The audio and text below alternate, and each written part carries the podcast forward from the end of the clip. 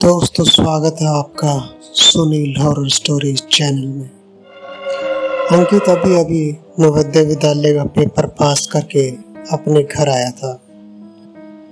उसका कहना था कि जिस हॉस्टल में वो इस वक्त रह रहा है, वहाँ पर उसे कुछ अजीब सी आवाज़ें सुनाई देती हैं। उसने ये सारी बातें अपने घर वालों को बताई, लेकिन घर वाले उसका वहम बताकर उसको वापस भेजने के लिए तैयार हो गए। उसके घर वाले बोले कि, इतनी मुश्किल से तो तेरा सिलेक्शन हुआ है। अब अगर तू वापस आ जाएगा तो इतने पढ़ने का क्या फ़ायदा? और हमारे पास इतने पैसे भी नहीं कि हम तुझे किसी बड़े स्कूल में पढ़ा सकें। इसीलिए ये स्कूल तेरे लिए सबसे सही है। तुझे इसी में जाना चाहिए। अंकित भी यही सोचकर कि शायद ये उसका भ्रम ही है, क्योंकि अभी उसे वहाँ पर गए एक हफ़्ता भी नहीं हुआ था। वो वापस चला जाता है। उसका कमरा नंबर 201 था। उसके साथ उसका एक पार्टनर भी अब आया हुआ था। हालाँकि जब वो अपने घर गया था, तब वो वहाँ अकेला ही था। लेकिन उसने देखा कि उसके साइड वाले बेड पर एक लड़का और बैठा है। उसने अपना नाम कार्तिकेय बताया और कहा, आपसे हम दोनों साथ ही रहेंगे। ये रूम वैसे तो तीन बच्चों के लिए, लेकिन अभी थोड़ी कमी चल रही है तो हम दो इसमें रहेंगे। काफ़ी सही रहेगा। ज़्यादा भीड़ भी नहीं होगी। अंकित ने कहा, ठीक है। धीरे धीरे दोनों दोस्त बनने लगे। दो चार दिन बाद ही अंकित ने सारी घटना कार्तिक को बताई। अंकित ने बताया कि वो रात को जब भी बाथरूम के लिए निकलता है बाथरूम सभी कमरों का एक ही जगह था, दस बारह बाथरूम इकट्ठे थे। उसने कहा, जब वो वहाँ जाता है तो कमरा नंबर 210 में उसे ऐसा लगता है कि कोई लेडी चिल्ला रही है, दरवाजे को खोलने के लिए उसको बुला रही है। कार्तिक ने कहा, क्या तुझे वो कहानी नहीं पता? अंकित ने कहा, कौन सी? अरे मैंने यहाँ पर कुछ सीनियर बच्चों से सुना था कि कमरा नंबर 210 में एक बार आग लग गई थी। उसके अंदर एक मैडम थी जो पेपर चेक कर रही थी, पेपर्स में किस वजह से आग लगी, ये तो आज तक पता नहीं चल पाया। लेकिन वो दरवाज़ा किसी बच्चे ने शैतानी की वजह से बाहर से बंद कर दिया था और मैडम अंदर ही चलकर खाक हो गई थी। उसी दिन से यहाँ पर दरवाज़ा खटखटाने की आवाज़ आने लगी है। लेकिन मैंने तो ये सुना था कि ये अफवाह है। क्या तुम्हें सच में दिखाई दी है वो? अंकित ने कहा नहीं, दिखाई तो नहीं थी लेकिन आवाज़ें सुनाई ज़रूर थी उसने कहा, चलो, आज रात को दूध का दूध और पानी का पानी कर ही लेते हैं। कहीं ये सीनियर्स की शरारत तो नहीं थी जो डराने की? अंकित ने कहा हो भी सकता है, लेकिन मुझे लग रहा है कि सीनियर्स में इतनी हिम्मत नहीं। वो भी उस कमरे के पास जाने से डरते हैं। लोग तो रात को बाथरूम भी जाने से डरते हैं। कार्तिकेय ने कहा, अरे सीनियर्स का क्या पता? क्या जाल बुन रहे हो? चलो। आज दूध का दूध और पानी का पानी हो ही जाए। रात को तकरीबन बारह बजे चलेंगे। धीरे धीरे वो दिन भी बीत गया और रात हो गई। रात के तकरीबन बारह बज रहे होंगे।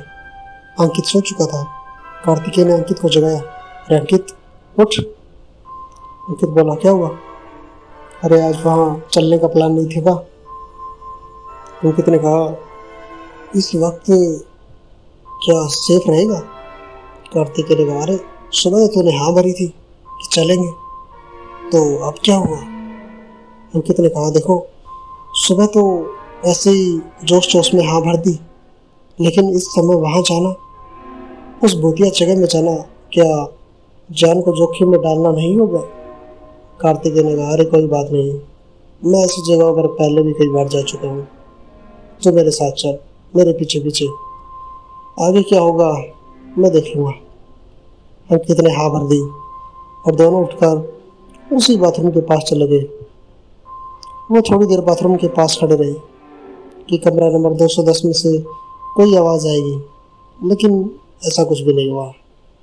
तो कार्तिक ने कहा चल हल्का होके वापस जाकर सो जाते हैं। यहाँ कुछ नहीं। वो या तो कोई चूहा रहा होगा या तेरा कोई भ्रम था। कितने कहा नहीं वो किसी वो महिला के ही चिल, चिल्लाने की आवाज़ थी। वो मुझे बाहर निकालो ऐसा कहकर चिल्ला रही थी। अंकित ने कहा। तो फिर कार्तिकेय ने कहा, अरे, तू हॉरर फ़िल्में देखता होगा। चल अब चलते हैं। वो दोनों चलने को वापस मुड़े ही थे। कि उस कमरे से चिल्लाने की, खटखटाने की, किसी के रोने की आवाज़ें अचानक से ही आनी शुरू हो गई। वो दोनों अब डर में सहम गए कार्तिकेय जो बहुत बहादुर बन रहा था, अब उसकी आँखों में डर का बसेरा छा गया था। कार्तिकेय ने कहा, ये तो सच में ही कुछ भूत प्रेत का चक्कर लगता है कि अगर दोनों वहाँ से भागते हुए सीधा प्रिंसिपल के ऑफ़िस जा पहुँचे। लेकिन रात को प्रिंसिपल वहाँ नहीं होते थे। वहाँ तो सिर्फ़ एक केयर टेकर होता था। उसके पास गए और सारी बात बता दी। केयर टेकर कम वॉचमैन ने कहा, देखो, साहब लोग इन बातों को नहीं मानते, लेकिन मैं मानता हूँ। वो टीचर अपने काम में पूरी तरह से डूब जाती थी। वो पेपर चेक करने में इतनी बिज़ी हो गई कि उसे ध्यान ही नहीं रहा कि उसकी मोमबत्ती उसने कागज़ के एक गट्ठे पर रख दी। मोमबत्ती धीरे धीरे पिघलती रही, उन कागज़ों में आग लग गई।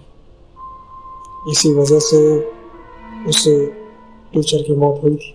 उसमें किसी भी स्कूल वाले की कोई गलती नहीं थी। कार्तिक ने कहा, गलती नहीं थी? अरे, गलती तो थी।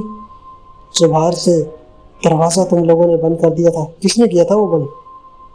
कार्तिक ने कहा, देखो, वो जो दरवाज़ा था, उसकी कुंडी खराब थी। जरा सा हवा में हिलते ही उसकी कुंडी अपने आप नीचे गिर जाती थी और वो दरवाज़ा बाहर से बंद हो जाया करता था। आमतौर पर जब मैडम आवाज़ देती तो हम उसे खोल दिया करते थे। इसमें स्कूल के किसी भी बच्चे की कोई भी गलती या शरारत नहीं थी। वो दरवाज़ा अपने आप बंद हुआ था। कार्तिक ने कहा, जब इतनी दिक्कत थी तो दरवाज़ा ठीक क्यों नहीं करवाया? ये तो स्कूल की गलती है ना? चौकीदार ने कहा, देखो, ऐसी छोटी छोटी चीज़ें चलती रहती हैं, और ये सरकारी स्कूल है। इन बातों पर जल्दी से किसी का ध्यान आकर्षित करवाना बड़ी मुश्किल चीज़ है। जिस दिन मेरी जगह अपने आप को रखोगे, सब कुछ समझ जाओगे कि सरकारी स्कूलों में काम करवाना कितना कठिन है।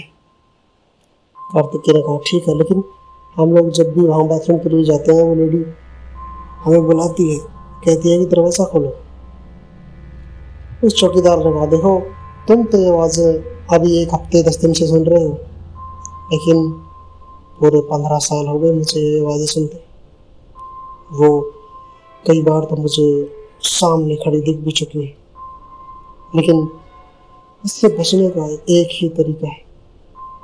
कार्तिकेय और अंकित उस चौकीदार की तरफ़ आशा भरी नज़रों से देखने लगे शायद वो उन्हें कोई ऐसा तरीका बताएगा जिससे वो उस शैतानी शक्ति से बच सकते हैं। हालाँकि वो शक्ति शैतानी थी या अच्छी थी, ये कहना मुश्किल है, क्योंकि उसे किसी ने भी उस दरवाजे से बाहर नहीं निकाला था और वो अंदर ही बंद थी। उस आदमी ने कहा कि ये लो, ये लॉकेट अपने गले में डाल कर रखो। इस लॉकेट में डालने के बाद भी तुम्हें आवाज़ें तो सुनाई देंगी, लेकिन वो आत्मा अगर तुम्हारे सामने आती तो तुम्हें हानि नहीं पहुँचा पाएगी वो लॉकेट एक मंत्रों से जपा हुआ हनुमान जी का लॉकेट था, जिसे धारण करने के बाद अंकित और कार्तिकेय दोनों ही भूत प्रेत वाली शक्तियों से मुक्त हो गए थे।